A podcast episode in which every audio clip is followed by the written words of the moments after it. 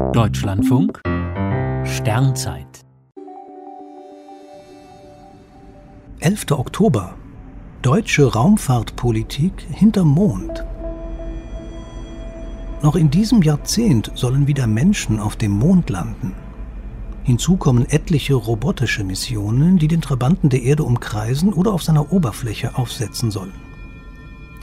Der Mond ist seit einigen Jahren wieder groß in Mode. Zuvor gab es insbesondere beim Deutschen Zentrum für Luft- und Raumfahrt DLR geradezu eine Mondaversion.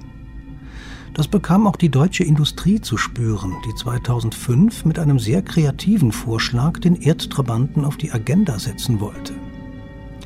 Das Bremer Unternehmen EADS Space Transportation, das heute Airbus Defence and Space heißt, wollte Live zum Mond schicken, die lunare Infrastruktur für Erforschung.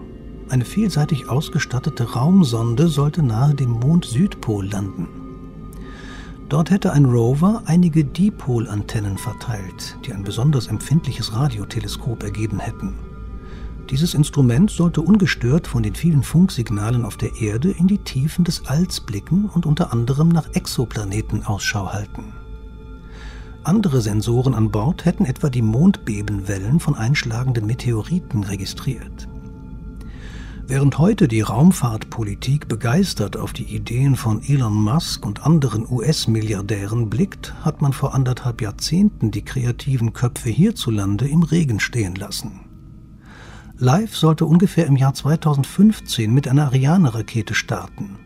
Mit etwas mehr Wagemut in Deutschland und Europa wäre man heute längst da, wo Musk, NASA und Co. erst noch mühsam hinwollen, auf dem Mond.